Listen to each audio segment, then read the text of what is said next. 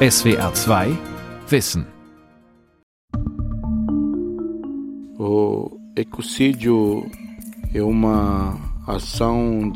Ökozid ist das, was bestimmte Menschen an Zerstörung am Urwald begehen. An Zerstörung gegen die ganze Erde. Gegen das, was für die Menschheit so gut ist. Die Natur bietet uns Menschen doch alles, was schön und wertvoll ist.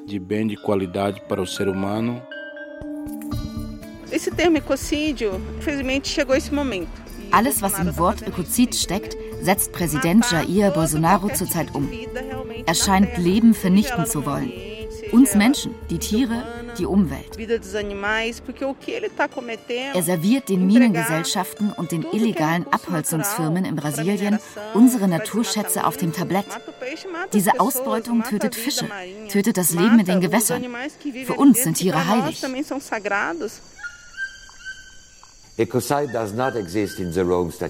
Den Straftatbestand Ökozid gibt es noch nicht. Aber das macht nichts. Umweltzerstörer vor Gericht. Der Ökozid im Amazonas als Menschheitsverbrechen von Gudrun Fischer. Isabel Tucano steht in Brasilia, der Hauptstadt Brasiliens, vor dem obersten Gerichtshof. Sie ist indigene Aktivistin. Meist trägt sie Jeans, heute dazu ihren Federschmuck. Vor einigen Wochen schlug sie gemeinsam mit vielen anderen Indigenen auf einer Wiese im Zentrum Brasilias ihr Zelt auf. Sie veranstalteten Kundgebungen, besetzten Straßen, organisierten Konzerte. Neue Umweltgesetze, von Jair Bolsonaro und seinen politischen Verbündeten entworfen, sollen das Goldschürfen auf indigenen Territorien erlauben. Außerdem sollen über 100 gefährliche Pestizide zugelassen werden. Der oberste Gerichtshof ist in Brasilien die juristische Instanz, an die sich in den letzten dreieinhalb Jahren der Regierung Bolsonaro viele wandten. Präsident Bolsonaro hat gleich bei Amtsantritt gesagt, dass er keine Indigene mag. Er hat verkündet, dass er uns Indigenen keinen Zentimeter Erde mehr überlassen will. Er hat uns den Krieg erklärt. Wir versuchen es jetzt auch bei den internationalen Organisationen, bei der UN oder beim Internationalen Menschenrechtsgerichtshof in Den Haag. Denn wir wissen, dass nicht nur in Brasilien das Leben zählt. Auch in anderen Ländern zählt das Leben. Wir haben indigene Anwälte und Anwältinnen. Wir haben auch weiße Anwältinnen und Anwälte, die für Menschenrechte arbeiten. Sie kämpfen für uns. Isabel Tucano lebt nicht mehr im Amazonasgebiet bei ihrem Volk. Sie besucht sie öfters, aber vor allem fährt sie dorthin, wo Engagement benötigt wird. Schon ihre Familie verließ ihr Dorf im äußersten Westen des Amazonasgebiets, weil die Bedrohung durch Goldschürfer zu groß wurde. Die Verfolgung indigener Völker und die Zerstörung des Urwaldes, ihrer Lebensgrundlage, ist nichts Neues. Früher lebten in Brasilien wahrscheinlich zwei bis drei Millionen Indigene in etwa tausend Völkern. Heute sind es noch 300 indigene Völker mit etwa 900.000 Personen. Sie leben unter schlechtesten Bedingungen. Laut Verfassung von 1988 steht ihnen ein besonderer Schutz zu. Doch diesen Schutz erhielten sie immer nur partiell. Seit 2019 wurde ihnen dieser Schutz durch die Regierung Bolsonaro komplett entzogen. 20 bis 30 Prozent des Amazonas-Urwaldes gelten als zerstört. Jair Bolsonaro dagegen sagte im November 2021 auf einem Staatsbesuch in Dubai, die Angriffe auf Brasilien wegen des Amazonasgebiets sind ungerecht. Mehr als 90 Prozent des Gebietes dort ist intakt. Es ist in demselben Zustand wie bei der Entdeckung Brasiliens im Jahr 1500. Eliva Caritiana gehört zum indigenen Volk der Caritianer im brasilianischen Bundesstaat Rondônia. Er liegt im Süden des Amazonasgebiets an der Grenze zu Bolivien. Es ist brütend heiß, einige Obstbäume bieten Schatten, Hühner laufen herum. Der Urwald beginnt ein paar hundert Meter entfernt. Eliva Caritianas Großfamilie sitzt um die Feuerstelle auf Bänken. Auf dem Feuer kocht ein großer Topf mit Reis. Wir gehen ein paar Schritte zum Friedhof und Eliva erklärt die Beerdigungsriten der Karitianer. War das ein Schuss? Ja, das war ein Schuss. Vielleicht jagen wir Wildschweine. Das waren mehrere Schüsse. Plötzlich hören wir Schüsse und stellen uns zur Sicherheit nah an ein Haus. Der Onkel von Eliva kommt mit einem Jagdgewehr auf uns zu und erzählt, dass sich eine Wildschweinherde in der Nähe des Dorfes aufhielt und dass sie gerade zehn Wildschweine erlegt haben. Das Jagen ist in Brasilien eigentlich streng verboten. Nur Indigene dürfen jagen, um sich zu ernähren. Die Familie von Eliva bekommt ein paar Wildschweine. Zwei Männer packen die Tiere an den Beinen und schleppen sie zur Kochstelle. Blut tropft herunter. Sie hieven die Beute auf den Holztisch. Bipana Caritiana, Elivas Vater, zerlegt die Tiere mit einem Beil und einem großen Messer. Männer, Frauen, Kinder, Katzen und Hunde sitzen um die Kochstelle, strahlende Gesichter, lautes Lachen. Das wird ein tolles Essen. Alles Fleisch wird im Dorf aufgeteilt. Wir hier haben drei Wildschweine bekommen. Mein Bruder in dem Haus dort hinten hat auch ein paar erlegt. Seine Tochter, die Jussara, die hat sogar ein Wildschwein mit einem Holzschlägel erschlagen. Sie ist mutig, eine Kriegerin. Das indigene Volk der Caritianer ist sehr arm. Es gibt oft nicht genug zu essen. Wegen der Klimaveränderung, sagt Eliva, gibt es kaum mehr Fische. Seit drei Jahren regnet es zu wenig im Süden des brasilianischen Amazonasgebiets, was die Ernährungssituation noch verschlechtert. Die Corona-Pandemie hat die Lage verschärft. Vor allem alte und erfahrene Indigene sind gestorben. Eliva Caritiana ist einer der Anführer seines Volkes.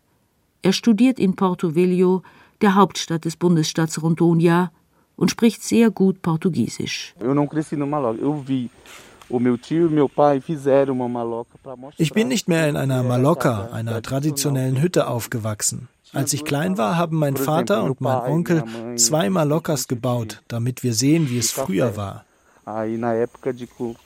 Heute beackern meine Mutter und mein Vater hier im Urwald eine kleine Kaffeeplantage. Sie ernten den Kaffee, dann trocknen und rösten sie ihn. Die letzte Ernte gab 13 Sack Kaffee. Sie verdienten im letzten Jahr mit dem Kaffee 2500 Reais, 500 Euro. Das hat ihnen sehr geholfen. Vater Bipana Caretiana erzählt in gebrochenem Portugiesisch vom ersten Kontakt seines Volkes mit einer Gruppe von weißen Menschen. Das war vor über 60 Jahren. Ein Ethnologe in der Gruppe verhinderte damals die Ermordung seines Vaters. Dieser Ethnologe zog für eine Zeit zu ihnen ins Dorf. In der Folge starben viele aus seinem Volk an Krankheiten, die sie vorher nicht kannten. Grippe, Tuberkulose. Später wurde ein Teil ihres Territoriums legalisiert. Das Volk der Caritianer besteht aus 450 Leuten. Die Population war in den 1970er Jahren auf unter 70 Personen geschrumpft. Heute leben sie in acht Dörfern. Bipana Caritiana, der schon viele Invasionen und Gewalt durch weiße Menschen erlebt hat, erklärt in gebrochenem Portugiesisch Wir haben Invasionen. Hier wird invadiert. Sie kommen aber nicht bis zum Dorf.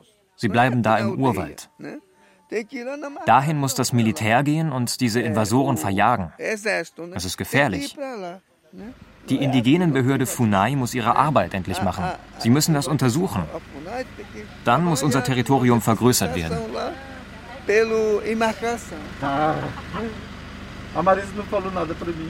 Auf dem Rückweg in die Stadt begegnen uns im Urwald zwei Autos mit den Ärzten auf dem Weg ins Dorf. Wir halten an.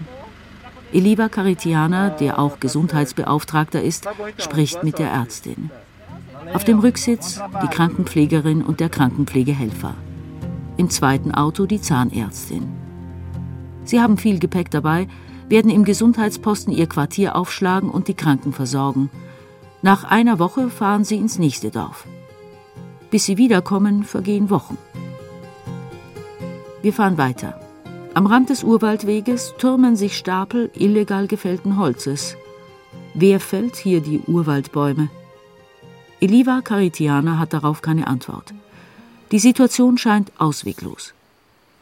In der Hauptstadt Porto Velho kümmern sich einige Organisationen um die Rechte indigener Völker. Vor der Kathedrale der Millionenstadt ist nicht viel los. Ab und zu fährt ein Auto vorbei. Porto Velho liegt am Rio Madeira, einem der größten Zuflüsse des Amazonasstroms. Es ist schwül, am Himmel türmen sich Wolken. In einer Nebenstraße liegt das Büro der indigenen Initiative Canindé. Dort arbeitet die 24-jährige Valela Chai Surui. Sie gehört zum Volk der Paiter Surui, deren Territorium 500 Kilometer südlich der Hauptstadt liegt. Valela studiert Jura. Sie eröffnete im Oktober 2021 die Klimakonferenz in Glasgow. Wir sollten das Manuskript zwei Tage vorher abliefern, denn die Rede musste erst abgesegnet werden. Sie hatten Angst, dass ich Präsident Bolsonaro erwähne und die brasilianische Regierung kritisiere. Das sei in einer diplomatischen Umgebung nicht erlaubt, hieß es. Ich habe ihn also nicht angegriffen, sondern von der Realität gesprochen.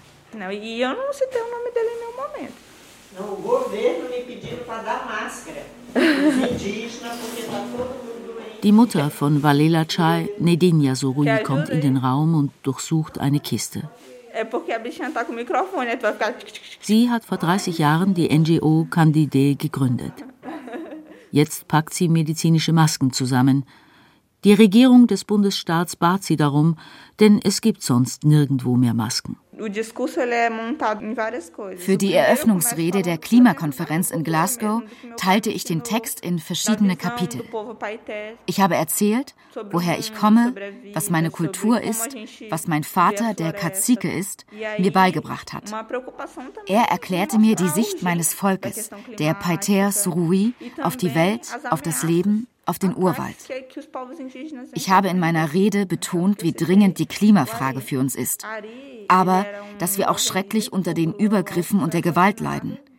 Ich habe von Ari erzählt. Er war ein junger Anführer des Volkes Uruoi Wauwau, der im April 2020 ermordet wurde. Wir wissen bis heute nicht, was genau passiert ist. Ari wurde erschlagen. Wir sind sicher, dass er ermordet wurde, weil er ein Waldwächter war. Einige indigene Völker stellen eigene Brigaden auf, die durch ihre Wälder streifen. Damit versuchen sie, Invasionen und illegalen Holzeinschlag auf ihrem Gebiet zu verhindern. Der Anwalt Ramirez Andrade arbeitet für die NGO Candide und war vor kurzem mit Valela Chais Mutter Neidinha Surui unterwegs zum Territorium der Uru Eu Wauwau. Fomos eu e a Neidinha para levar vacinas a uma Nurueu Neidinha und ich wollten Corona-Impfstoff in eines der Dörfer der Urueu-Wauwau bringen. Das Dorf liegt am Fluss Alto Jamari. Plötzlich ging es nicht weiter, denn die Zufahrtsstraße zum Dorf war mit einem Tor verschlossen. Etwa 100 bewaffnete Männer, Invasoren, verhinderten die Zufahrt. Wir kehrten um und baten die Polizei um Hilfe. Die kamen dann mit. Es waren sechs Wägen, drei vor uns, drei hinter uns. Aber sie kamen nicht gleich am selben Tag mit uns. Sie mussten sich erst einmal beraten und vorbereiten. Das hat gedauert. Aber dann war sogar der oberste Kommandant der Militärpolizei dabei. Escoltados pela polícia, a gente conseguiu passar. Er verhandelte mit den Invasoren, damit sie uns durchließen. Begleitet von der Polizei durften wir dann weiterfahren. Im Dorf trafen wir auf die verängstigten Bewohner, die sich versteckt hatten. Viele Indigene sind der Meinung, dass die Regierung Bolsonaro Invasionen, Gewalt und die Straffreiheit für Umweltvergehen im Amazonasgebiet fördert. Bolsonaro betont immer wieder, dass der Fortschritt in das Amazonasgebiet einziehen muss und dass die brasilianischen Umweltgesetze zu hart seien. Doch Nedinha Surui weiß um die Bedeutung der indigenen Territorien. Das Land der Uru-Euwauwau ist fast 20.000 Quadratkilometer groß eine Fläche fast so groß wie Hessen. Auf dem Territorium entspringen 17 wichtige Flüsse des Bundesstaates. Die Biodiversität ist riesig. Die Kultur der indigenen Völker dort ist reich und der Schutz des Waldes ist für die Wasserversorgung der Region unerlässlich.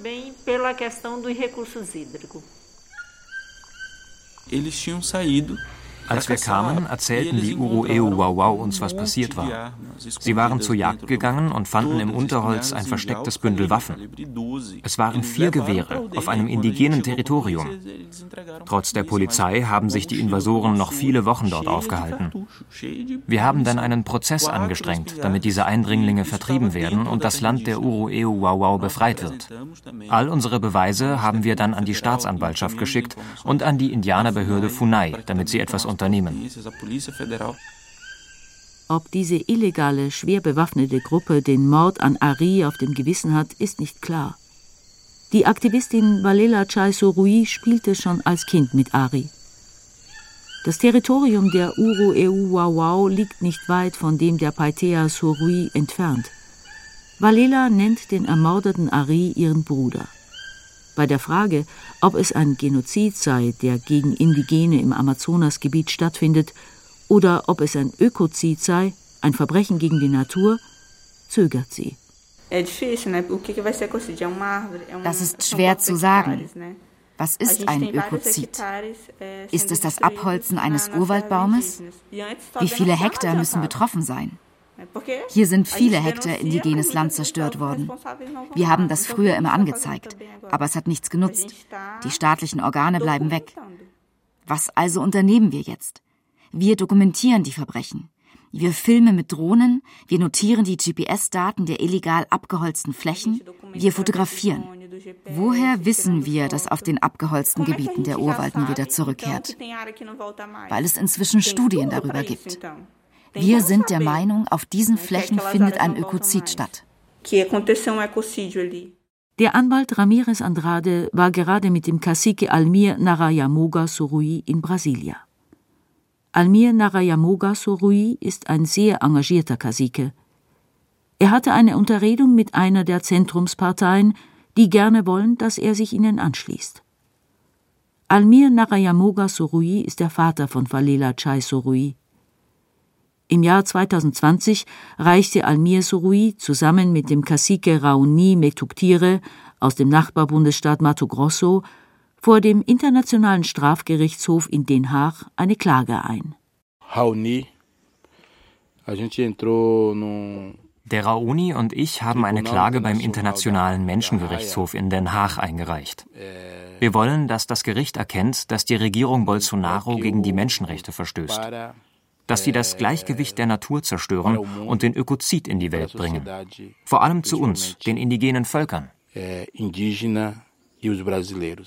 Raoni Metuktire und Almir Surui sind in Brasilien sehr bekannte und international gut vernetzte indigene Repräsentanten. Eigentlich ist das Ziel von Almir Surui, den Straftatbestand Ökozid am Internationalen Gerichtshof von Den Haag einzuführen. Doch bis es diesen Straftatbestand gibt, kann es dauern. Deswegen reichte sein französischer Anwalt William Bourdon in Den Haag eine Klage gegen Bolsonaro ein, wegen Verbrechen gegen die Menschlichkeit. Unsere Strafanzeige ist der erste Versuch, die Anerkennung dafür zu bekommen, was im Amazonasgebiet passiert. Außergerichtliche Hinrichtungen, Zerstörung der Lebensgrundlage, Verfolgung von Aktivistinnen und Aktivisten. Die dort lebenden Gemeinschaften leisten Widerstand gegen die Ausbeutung und Zerstörung ihrer Gebiete. Das soll als Verbrechen gegen die Menschlichkeit anerkannt werden. Dennoch gibt es die Straftat Ökozid in den römischen Statuten nicht. Die römischen Statute, ein internationaler Vertrag, der 1998 von 139 Ländern unterschrieben wurde, bilden die Grundlage für die Ermittlungen des Internationalen Strafgerichtshofs in Den Haag. Eines Tages könnte Ökozid als Straftatbestand Eingang finden. Vielleicht innerhalb des Straftatbestandes der Verbrechen gegen die Menschlichkeit, sagt Anwalt William Bourdon. We are a little upset Leider haben wir noch keine Antwort vom Staatsanwalt des Internationalen Gerichtshofs bekommen. Solche Verfahren dauern. Aber wir sind schon ein wenig enttäuscht vom Schweigen aus Den Haag. Über unsere Kontakte in Brasilien haben wir erfahren, dass eine der brasilianischen Gruppen, die eine ähnliche Anklage eingereicht hat, eine telefonische Rückmeldung aus Den Haag erhielt.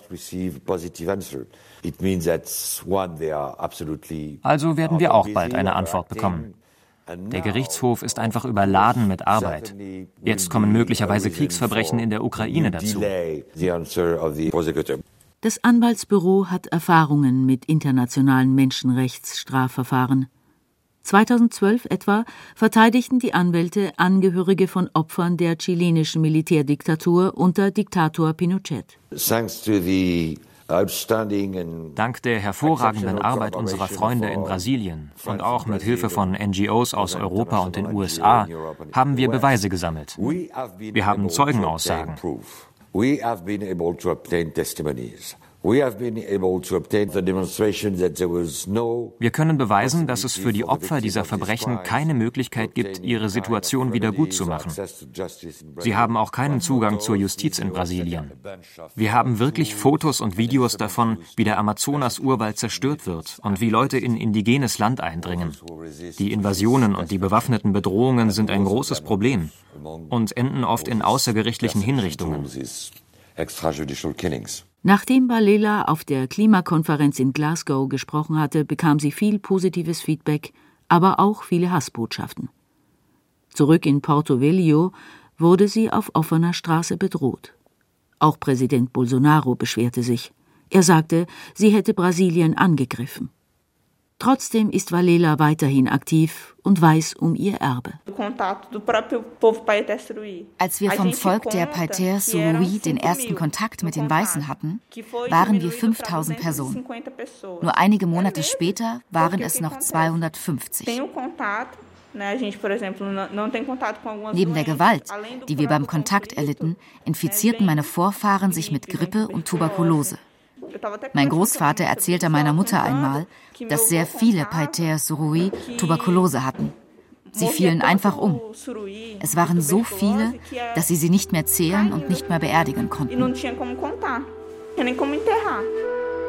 Um die indigene Bevölkerung im Amazonasgebiet zu unterstützen, gründete die katholische Kirche vor 50 Jahren in Brasilien den Indigenen Missionsrat SIMI. Das Büro des SIMI in Porto Velho ist schwer zu finden. Dabei liegt es schräg gegenüber der Kathedrale. Vor Jahren schon haben sie ihr Namensschild abgebaut, sagt die Nonne Laura Vicuña mit leiser Stimme. Denn oft lagen Hassbotschaften im Briefkasten. Gelegentlich mussten sie Zerstörungen an der Fassade reparieren. Auf Satellitenfotos von Rondonia sehen Sie, dass die einzigen bewaldeten Flächen Territorien von Indigenen oder Naturschutzgebiete sind. Letzte Woche war ich auf dem Territorium der Caripuna und wir haben entdeckt, dass zwei illegale Brücken in das Gebiet der Caripuna hineingebaut worden sind. Wir haben auch gesehen, dass Holz eingeschlagen worden war. Es gab neue Viehweiden, neue illegale Camps. Die Überwachungen bedeuten lange Bootsfahrten auf engen Flüssen und stundenlange Wanderungen auf Pfaden durch den tiefen Urwald. Manche Indigene ergreifen selbst Maßnahmen und vertreiben die Invasorinnen und Invasoren. Doch manchmal, wenn die Karipuna sich wehren, indem sie die illegalen Eindringlinge vertreiben und ihre Werkzeuge und Camps verbrennen, dann rächen die sich. Zum Beispiel haben die Eindringlinge die Brücke, die zum Dorf Panorama im Karipuna-Territorium führt, mit einer Kettensäge zersägt. Und letztes Jahr haben sie das Haus des Wachpostens der Karipuna angezündet. Es herrscht dort viel Gewalt. Was ist die Aufgabe der Kontrollbrigaden? Sie notieren die geografischen Daten und schicken die Beweise an die Polizei. Doch es passiert oft nichts, sagt die Nonne. Sie glaubt, dass große kriminelle Gruppen hinter den Angriffen stecken und dass die Polizei bestochen wird. Im rechtlosen Raum des Amazonasgebietes breitet sich das internationale Verbrechen aus, die Kartelle. Wir bemerken das, weil überall dieselbe Vorgehensweise herrscht. Egal, ob sie im Bundesstaat Amazonas sind, in Pará, in Mato Grosso oder in Acre. Erst holzen sie illegal ab und rauben das Holz. Und dann fälschen sie sich Eigentumsurkunden. Und was macht die Landesregierung? Sie legalisiert diese Verbrechen. Zum Beispiel wandelte kürzlich die Abgeordnetenkammer von Rondonia ein Naturschutzgebiet in Farmland um. Das Gesetz wurde zwar sofort vom Landesgerichtshof von Rondonia für illegal erklärt, doch es war zu spät. Der Urwald war abgeholzt und die Eindringlinge sind geblieben. sagt die indigenen Aktivistin Nedinha Sorui. Die Regierung müsste, nachdem das Gesetz für verfassungswidrig erklärt wurde, die Invasoren vertreiben. Aber sie wurden nicht vertrieben. Das Jahr 2022 ist ein Wahljahr. Da verwandelt sich indigenes Land in ein Wahlgeschenk. Um mehr Stimmen zu bekommen, versprechen die Kandidaten einiges. Dass sie illegale Landtitel in legale Landtitel umwandeln, sobald sie gewählt werden. Sie verkünden das ganz offen. Das fördert natürlich die illegalen Invasionen. Ein Verbrechen, das gut sichtbar stattfindet. Auch in Brasilien gibt es Versuche, Ökozid als Straftatbestand zu etablieren. Der Senator Fabiano Contarato von der Arbeiterpartei PT plant dazu eine öffentliche Anhörung. Paulo Busse, ein bekannter Menschenrechtsanwalt aus Sao Paulo, wurde zur Anhörung eingeladen. Ökozid kann sehr viel sein. Die Zerstörung von Urwäldern, die Zerstörung von Ozeanen, die Zerstörung des Lebens in den Meeren, die Zerstörung von Großökosystemen, die Zerstörung der Atmosphäre, die zum Klimawandel führt. All das ist Ökozid. Es kann noch viele Jahre dauern, bis Ökozid ein Straftatbestand wird. Ein Anfang wurde in Belgien gemacht, wo bis 2024 Ökozid Eingang ins nationale Strafgesetzbuch finden soll. Auch in Deutschland kämpft eine Untergruppe der NGO Stop Ecocide für die Verankerung von Ökozid im nationalen wie internationalen Strafrecht. Doch eine internationale Verankerung von Ökozid als Verbrechen wird noch viele Jahre dauern. Bis dahin sollten in Brasilien indigene Völker sichtbarer und selbstbewusster werden, sagt Valela Chaisurui. Sie hat für ihr Volk die Stärkung der eigenen Identität im Blick. Denn viele Indigene wissen nicht mehr viel von ihren Traditionen und ihrer Geschichte. In meinem Dorf gab es schon lange keine traditionelle Heirat mehr. Ich will traditionell heiraten. Es muss viel Shisha, unser eigenes Bier, vorbereitet werden. Die Braut und der Bräutigam werden mit traditionellem Schmuck, mit Bemalungen, mit Kleidern geschmückt. Mein Volk singt gerne, also wird gesungen, getrunken und irgendwann wird das Paar zum Heiraten in die Hängematte geschickt. SWR 2 Wissen. Der Ökozid im Amazonas als Menschheitsverbrechen von Gudrun Fischer. Sprecherin Elisabeth Findeis, Redaktion Lukas Meyer-Blankenburg, Regie Günther Maurer.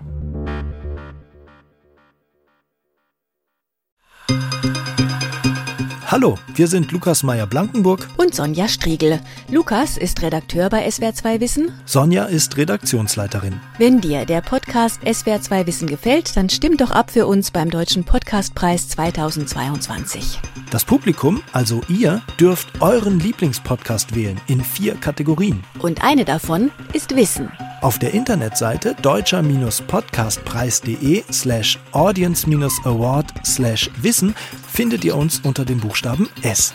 Oder Lukas anders gesagt, auf der Internetseite deutscher-podcastpreis.de ein bisschen runterscrollen, beim Publikumsvoting auf Wissen klicken und dort unter S wie SWR2 Wissen für uns abstimmen. Stimmt ab für uns bis 8. Mai.